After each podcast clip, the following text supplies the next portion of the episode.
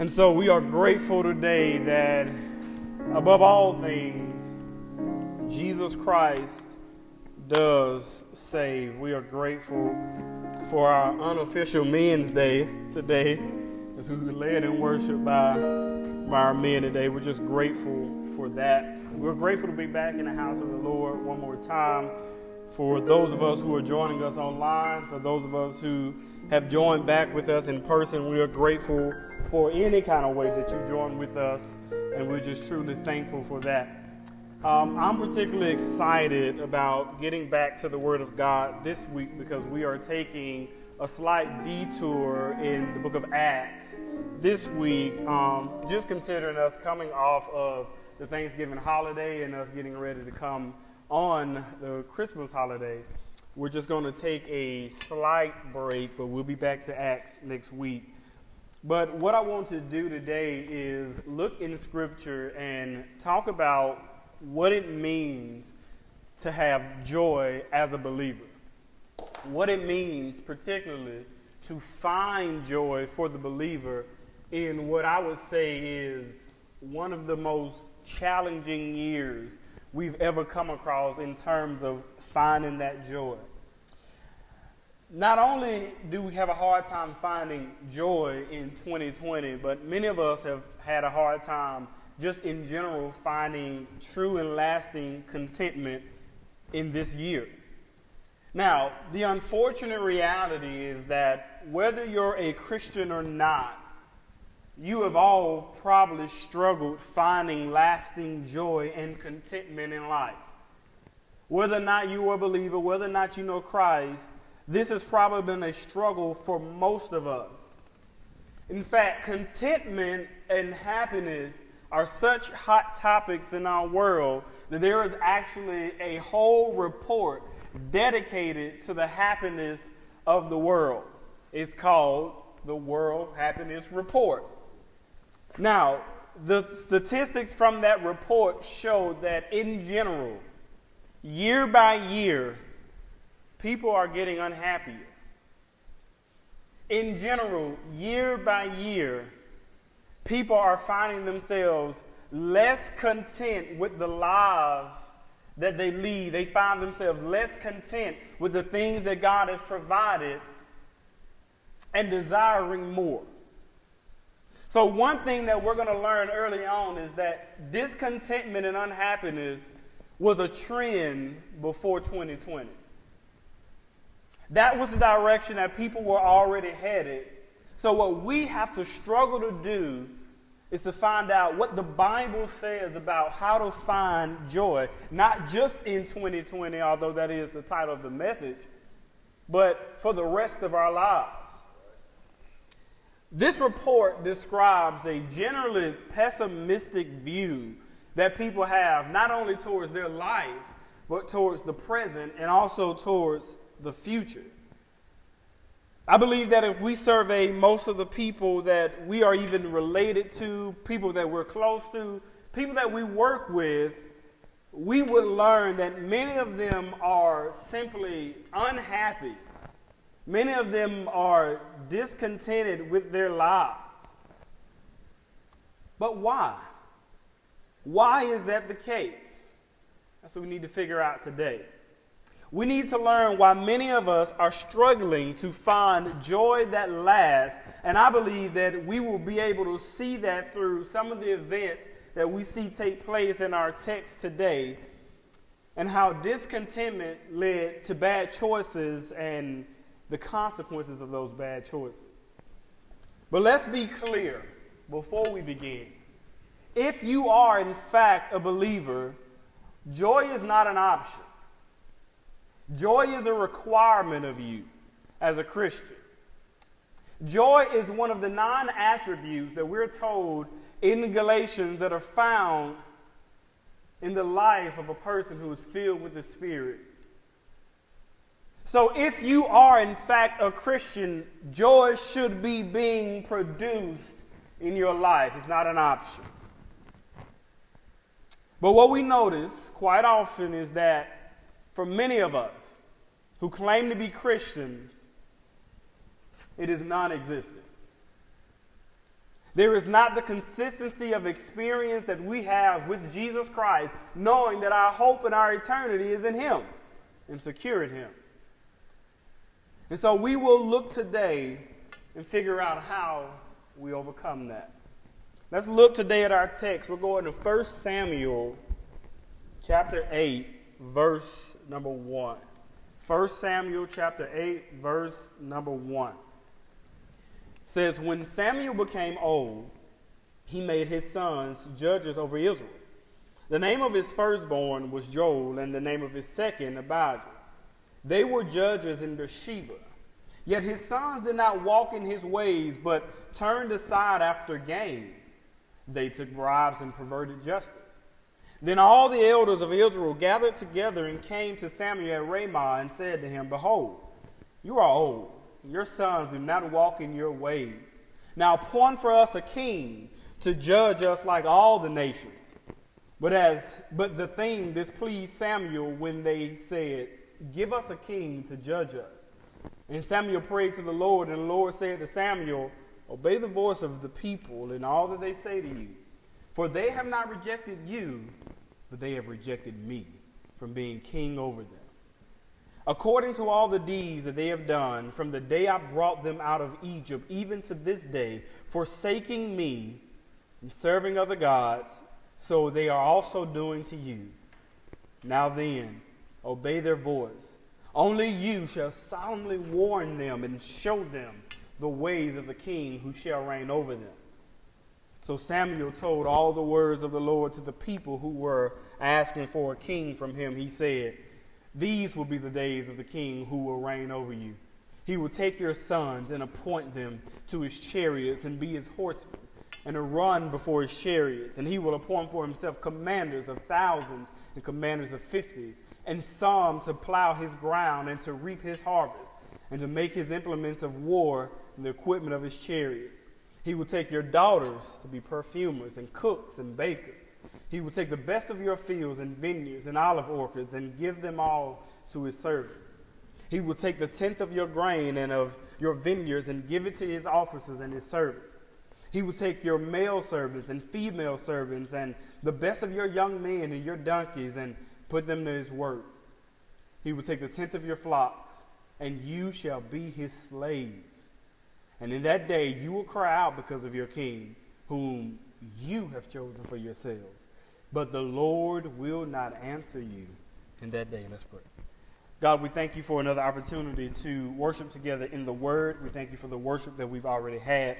Um, Father God, I pray now as we begin this sermon, Lord, that you will show us not only what leads to contentment, God, but what has caused so much discontentment in our lives and what is causing us to be led astray, God, what is causing us to not find our true joy and lasting contentment in you, God, that you will reveal to us the struggles that we've had and what we must do inevitably to have permanent joy in Jesus Christ and Jesus Christ alone.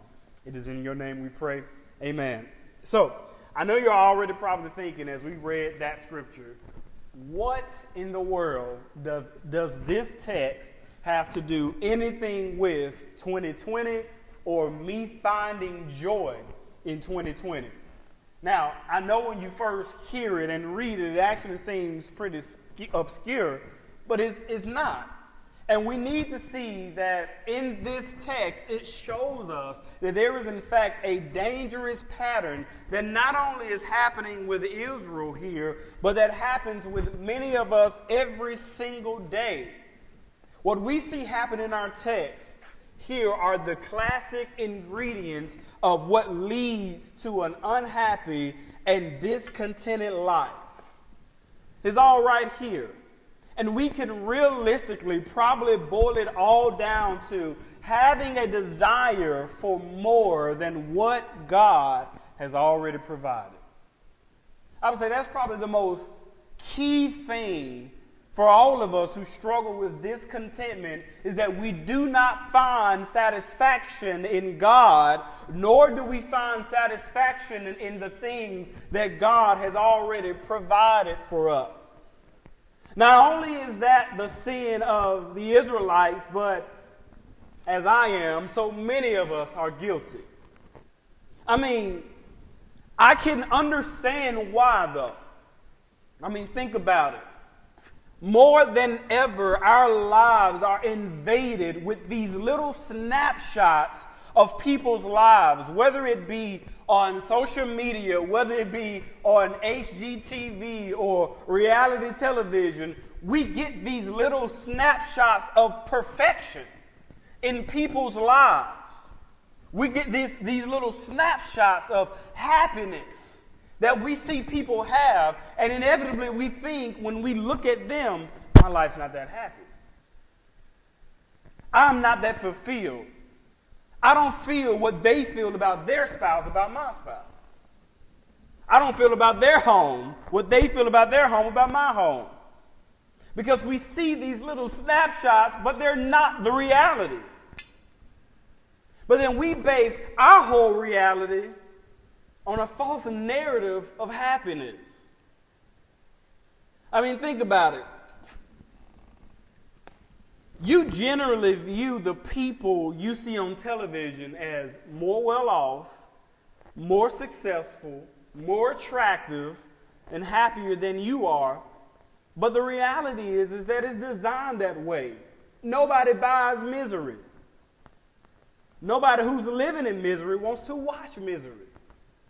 So that's why we run to these things. The new opioid for the masses is the happiness of others. Think about all the things that you want to get done in your house right now. Why do you want to do those things? I mean, realistically, let's think about it. We have boiled down our happiness to new countertops in the kitchen. Man, I'm going to be so happy if we get granite countertops in the kitchen. Man, I would love eating in this kitchen.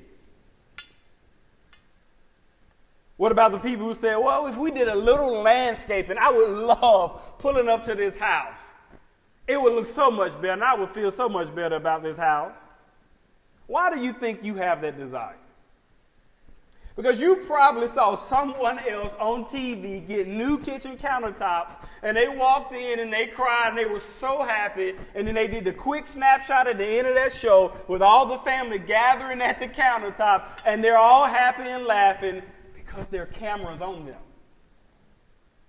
You ever notice how clean people's houses are on TV? You ever notice how your house will never be that clean? Yet somehow you use that as the measuring stick for where you are in life. What about the people who say this? If I had a garage like they had on, on television, I would be so happy. If I had just a few more square feet in my house, I wouldn't ask God for another thing. The dangerous trend in our lives is that we think that if we get the next thing, then we will finally be content. But the unfortunate reality is we realize that the more we get, the more we desire. The more we get, the more we crave what we don't already have. These are some of the most dangerous words that you can utter. I'll be happy if. If I had, if I made more money, if I were married, some of us, if I weren't married, if I had children, some of us, if I did have children, if I had a bigger house, if I had a better job.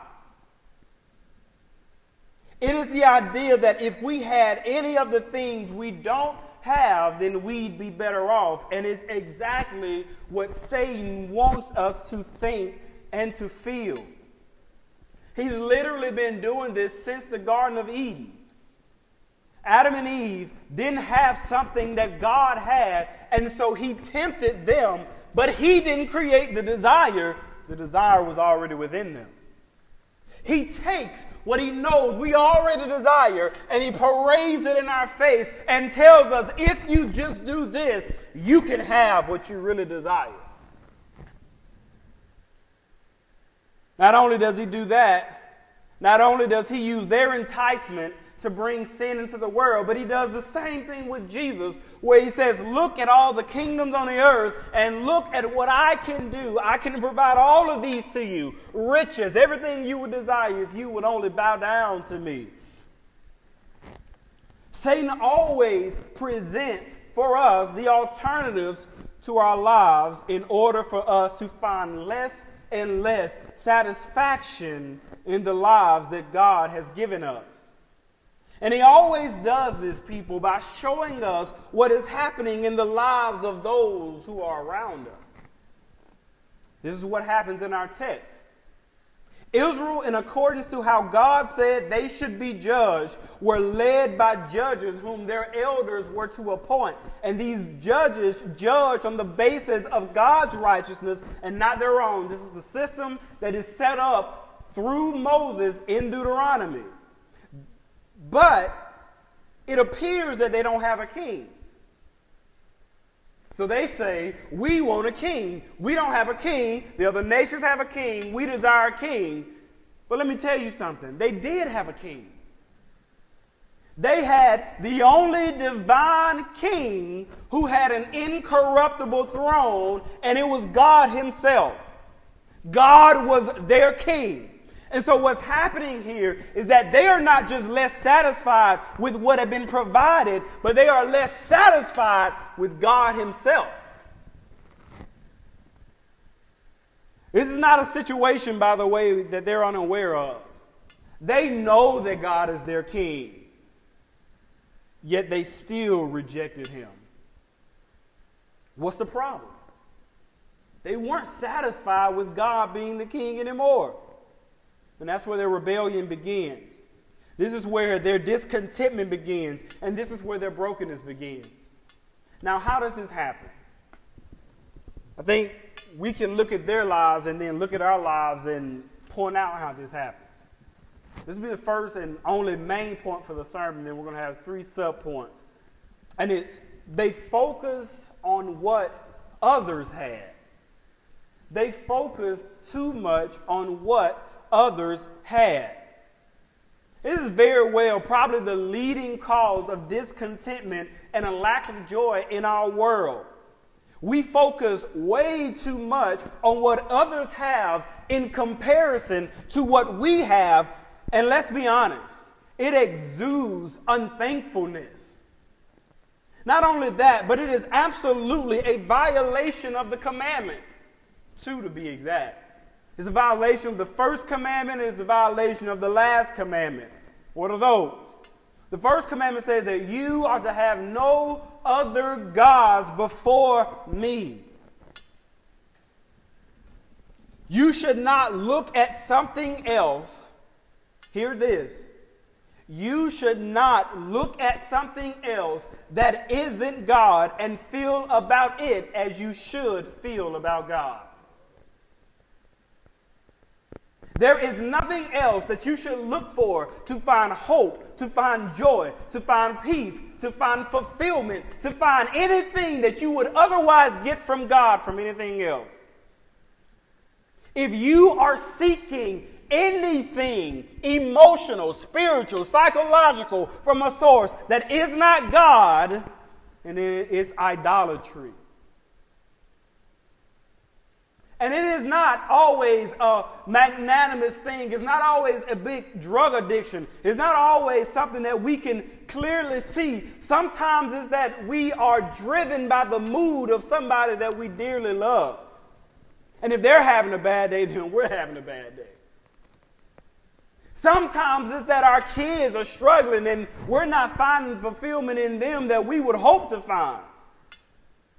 So our lives are a wreck because of it. Sometimes it's because our job isn't going well, or we're not making enough money, or school isn't going well. But if you're finding fulfillment and contentment and peace and joy in any of those things, then you are worshiping those things in a way that you should be worshiping God.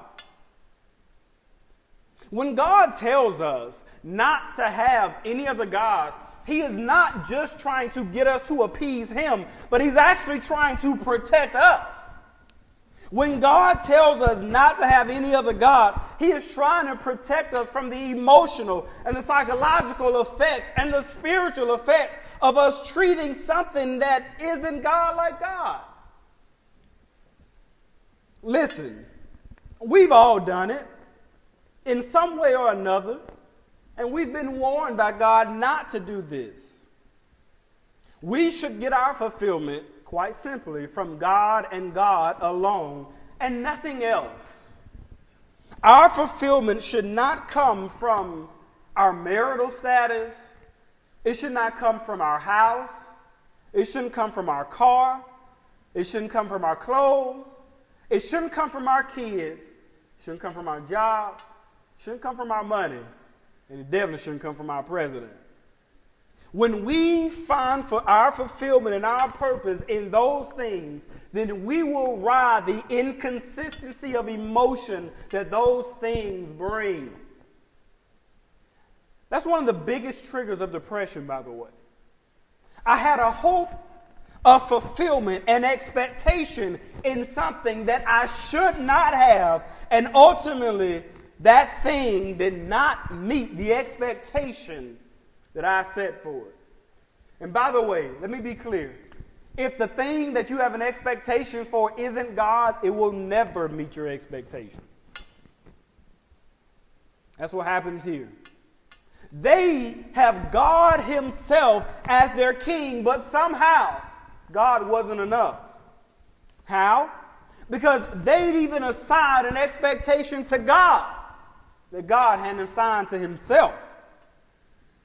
This is one of the reasons why things like the prosperity gospel are so damning. No, you cannot decree and declare. You cannot speak things into existence. It's either God's will or it isn't. The only prayer you need to pray is, Lord, your will be done. But we end up so discontented with God because we have allowed people to fuel our minds these lies about God, and that's not who God is. God doesn't move at your will, God doesn't move at your whim. God moves at His will. And you know who counsels His will? The Bible says God counsels His will. In other words, God does whatever He wants to do. And we have to learn to be content with the God of the Bible, not the God that we created. They looked at what the other nations had and what their kings were doing, and it distorted their view of their king. It's like with anything. Anything that the devil is using to provide for you a false narrative, it distorts the reality of the real thing whether it's drugs distorting the reality of true joy in Christ, whether it's pornography destroying the, the true value of marital sex, no matter what it is, these things distort the reality of the truth. They said, Appoint for us a king to judge us like all the nations. They saw what the other nations had and they desired as well. And that is a pattern of unhappiness. And the book of James warns us about this in James chapter 4, verse 1. He says, What causes quarrels and causes fights among you? Is it not that your passions are at war within you? He goes on to say, He says, You have not, so you steal, and so you murder. You take what's not yours because of the wicked desires that you have within. Listen, we are all guilty of collectively having looked out at the world and saw what the world was doing and desired what they have received. James points out that it isn't just gazing at the world, but it is when the world has obtained what we desired.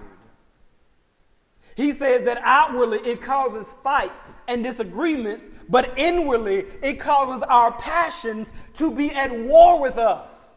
In other words, there is no inward peace when you are looking outwardly for your fulfillment. Why is this significant? Well, I want you to see something about discontentment from these people. when we have desires that we believe will fulfill us above and beyond God, that's because we don't properly count the cost. That's it. When they requested a king, they knew what the reputation of the other kings were. They knew that they were not benevolent kings, they were malevolent. They knew that. They knew that they were abusive kings. Yet they lost perspective. And all of us have done it. We have all desired something so greatly that we absolutely lose true perspective on what that thing is. It's like the car that you desire so greatly that you think if I don't eat out six times a month, then I can afford the car note. Because you lose perspective on if you got to do all that, then maybe you shouldn't have it. Or it's about the job that you prayed to God for, but you lose perspective that wait, a job is still a job or the spouse, the marriage you desire, you lost perspective because you wanted the thing more than you wanted the God who provides it for you. That's what happens. I mean, think about how recently this has happened for all of us. Some of us de- desire nothing more than rest and relaxation. Y'all remember that? Y'all remember that? Ooh, if I could just get a few days off of work. I'll be so happy if I could just spend some time at home. I would read, I would rest, I would relax, and then boom, coronavirus hit. And what did you do? Most of us, in a way, complained. The very thing that we had been asking for was handed to us on a silver platter, and it wasn't enough. Think about the Israelites. What did they desire most when they were in captivity? To be out of captivity. What did they then desire most when they got out of captivity? To be back in captivity. This is the dangerous trend for all of us because within us there is this unsettled feeling that the next thing will be the best thing. But if God is not truly good in the present sphere of your life, then he will never be enough. He will never be better in the future. Okay?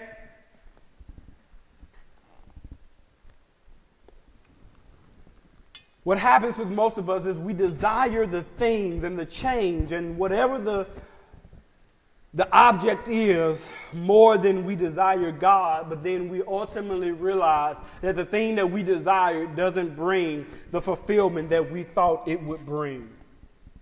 So they violate the first commandment by putting something in the place of God that shouldn't be. But they also violated the last commandment, which says that we are not to covet. We are not to covet. When God warns us not to want what others have, He isn't just saying not to want it, but that word covet is an important word. Because it doesn't just mean wanting, but it means desiring something so much that you yearn after it, to passionately desire it. He tells us this for our protection. The only thing in life we should long for, we should yearn for, we should desire for is God Himself. We should diligently and passionately seek after God. When have we ever pursued God and been disappointed? When have we ever sought after everything that wasn't God and been completely satisfied?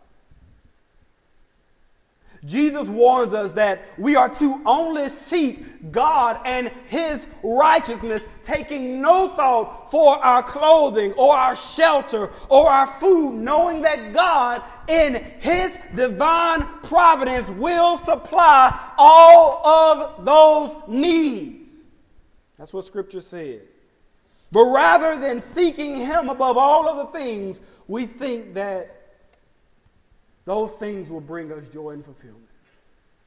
In our text, God makes it clear, not to just Israel, but I will say to all of us that a rejection of what God provides is a rejection of Him.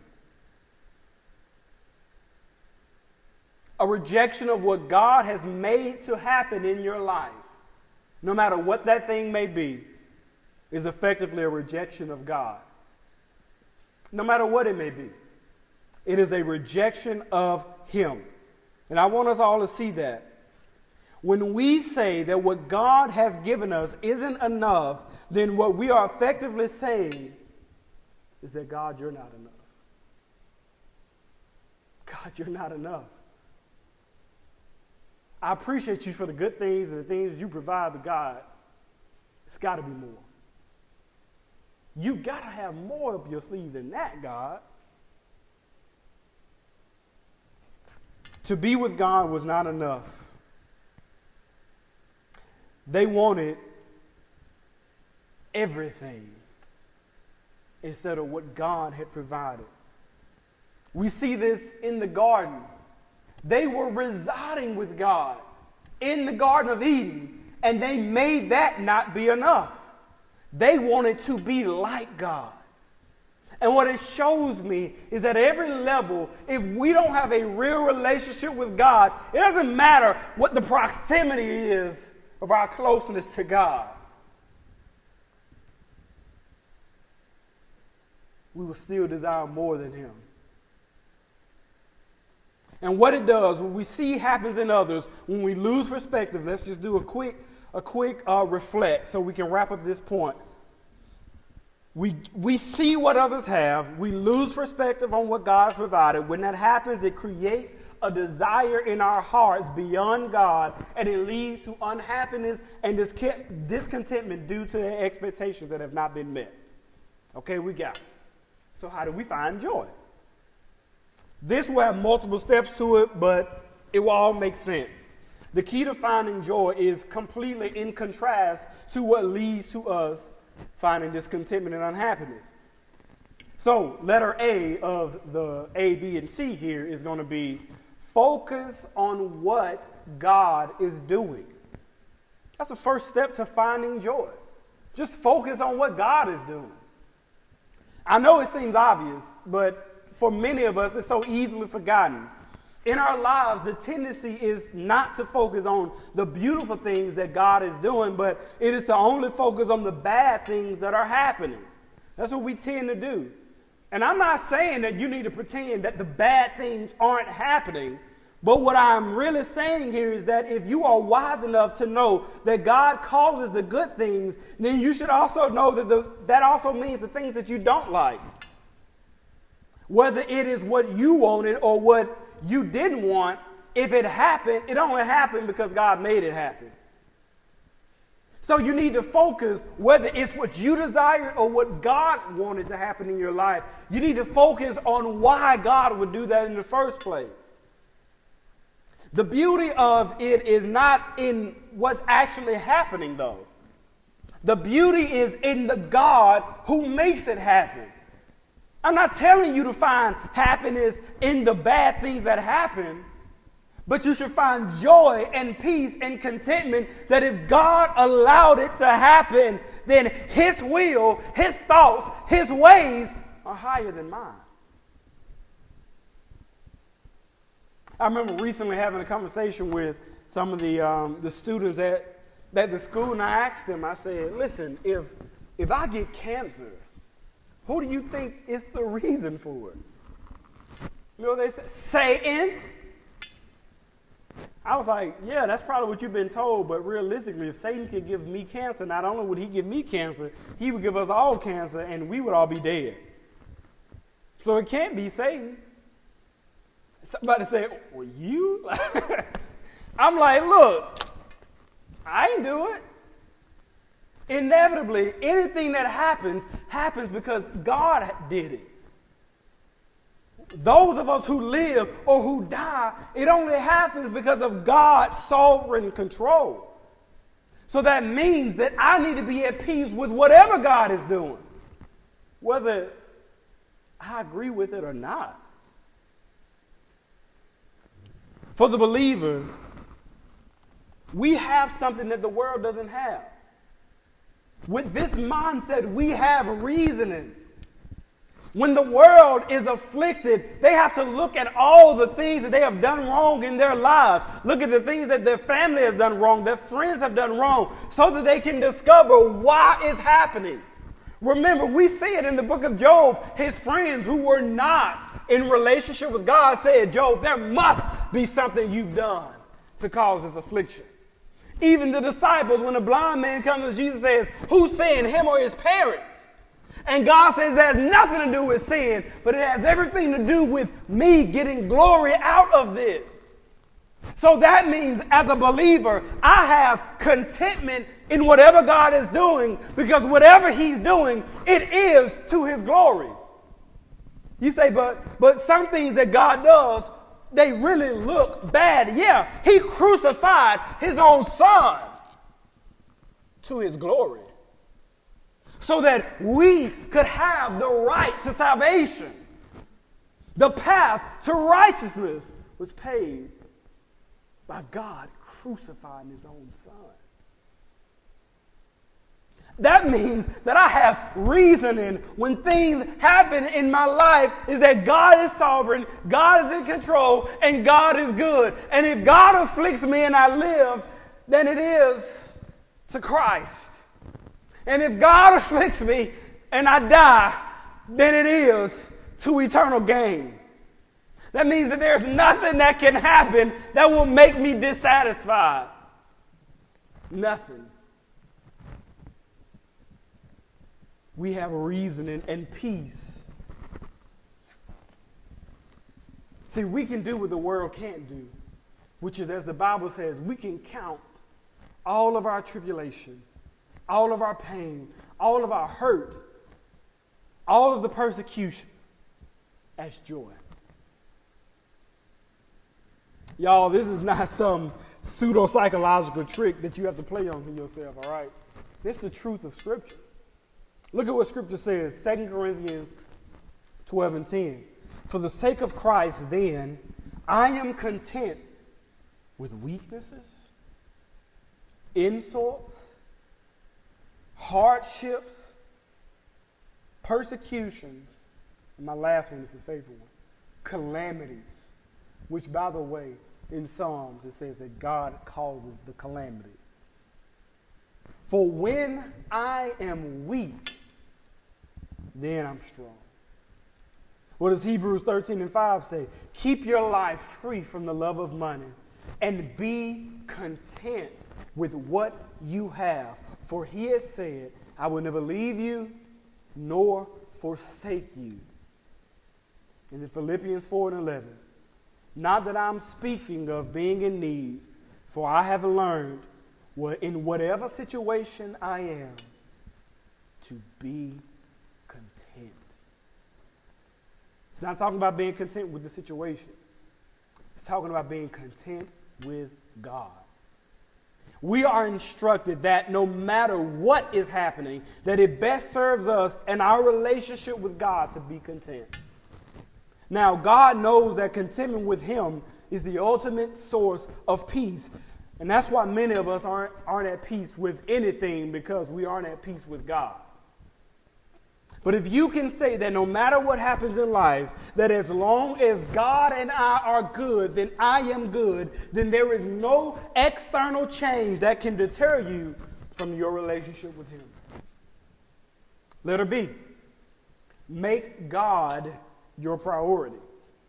Make God your priority. I know it seems similar to the first one, focus on what God is doing, but it's slightly different.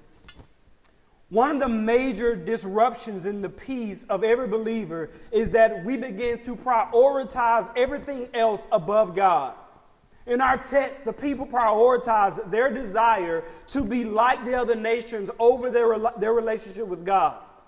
If we go on further, we will see how the shift in that priority is going to be damning for them on, in every aspect of their lives. The nature of their relationship with God will be fractured for centuries because they prioritized their relationship with other nations and their king over God. Just a few days ago, believe it or not, I got a message from somebody on Facebook who asked me quite simply, How do you keep on going? And she went on to say that she was struggling finding peace because School wasn't going well.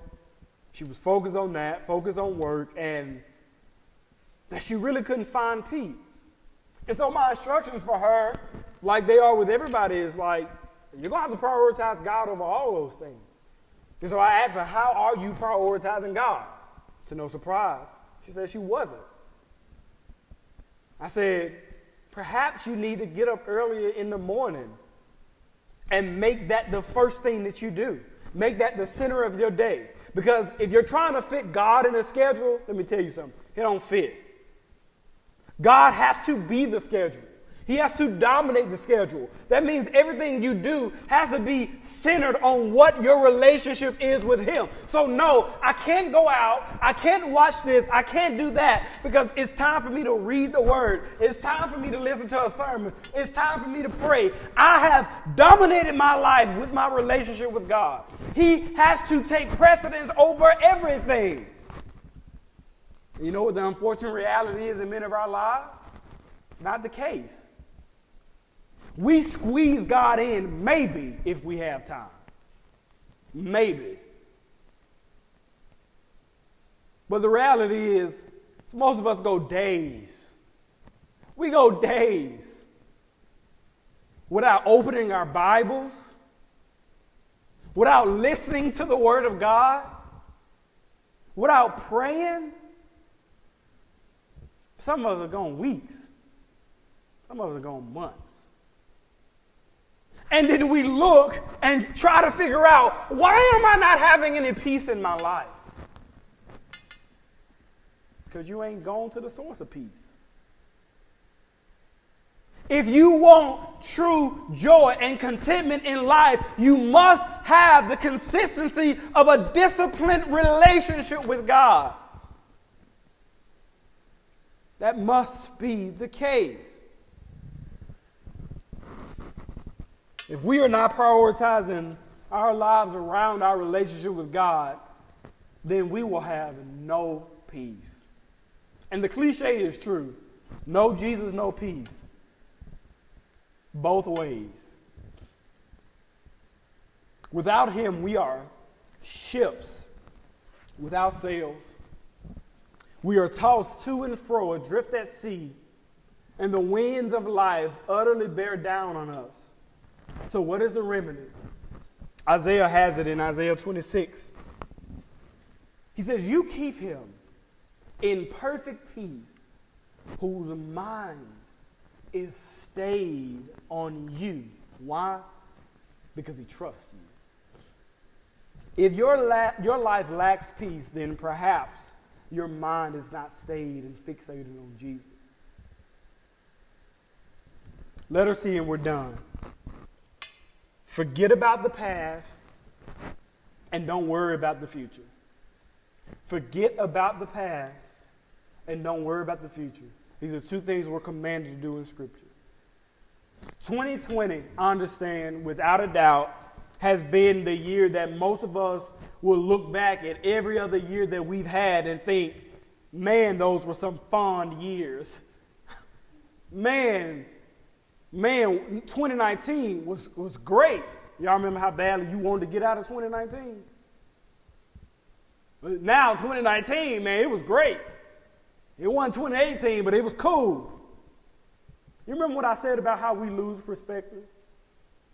Not only do we lose perspective with things that we desire, but we even do that with the past and with the future.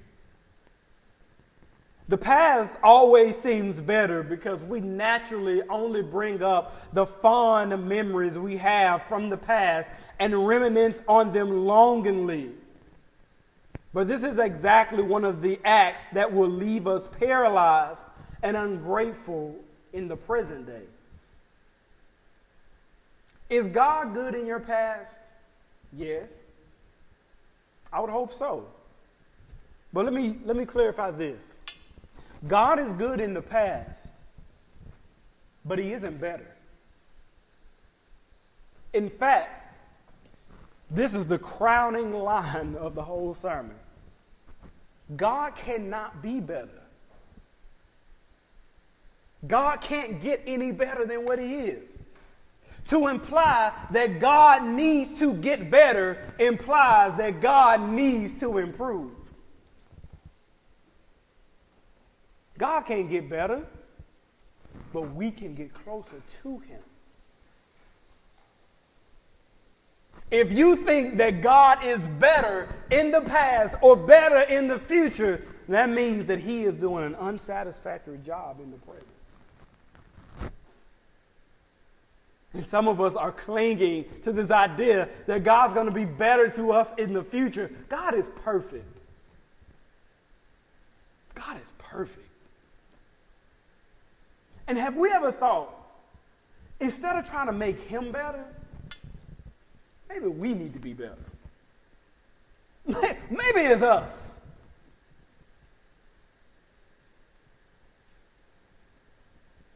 Our relationship with him, if we're really in one, should be better now than it's ever been. We should be as close to God now as we have ever been. So, why would I look back in the past when I wasn't as close to Him and desire the past? I don't want the past. I want right now. I can't even think or fix my mind around tomorrow because I'm not there yet. I don't even know if I'm going to make it. All I have is right now.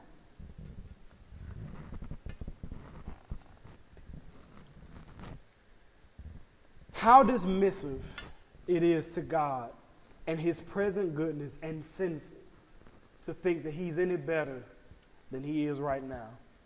In fact, he completely violates what Scripture says. Ecclesiastes 7 and 10. Say not, why were the former days better than these? For it is not from wisdom that you ask this what about Philippians 3:13? We always quote it, but I don't think we quote it in context. Brothers, I do not consider that I have made it my own, but one thing I do, forgetting what lies behind. And then he doesn't say look into the future. He says straining forward to what lies ahead. These are beautiful for reminders for us that the past is done, the present is uncertain, and the future is unclear. But we don't have hope in any of those things. Our hope is in Jesus Christ and in Jesus Christ alone. And He is our constant. So, finally, why do we have joy? Because we have been saved. We have been saved to a blessed hope. And our hope is that one day, every tear will be wiped away every hurt will be gone,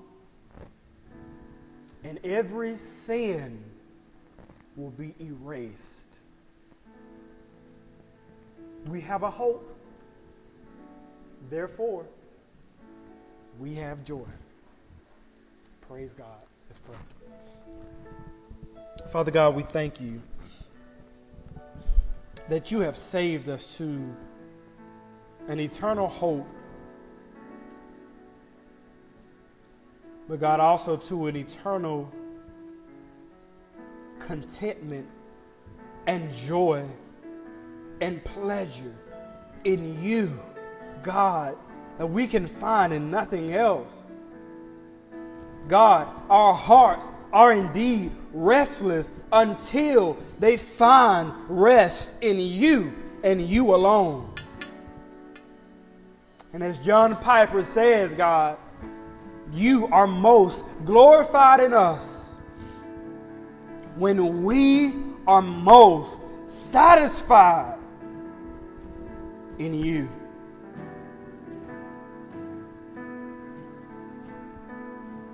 God, don't let us be deceived into thinking that anything will bring us contentment, joy, happiness, or peace other than you. So, God, my prayer now is that anybody who is watching, anybody who is listening perhaps later, anybody who is present, God, if they do not have true and lasting contentment and joy in you, God, if this sermon will ignite them to find that peace and to find that joy and to find that contentment in nothing else, knowing that nothing else can satisfy us, God, the way that you can. Nothing can bring us joy, God, the way that you can.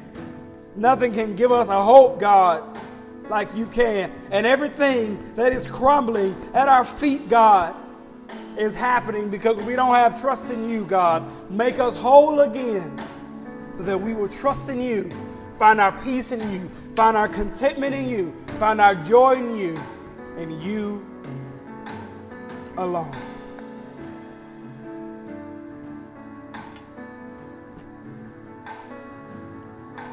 It is in your name that we pray, God. Amen.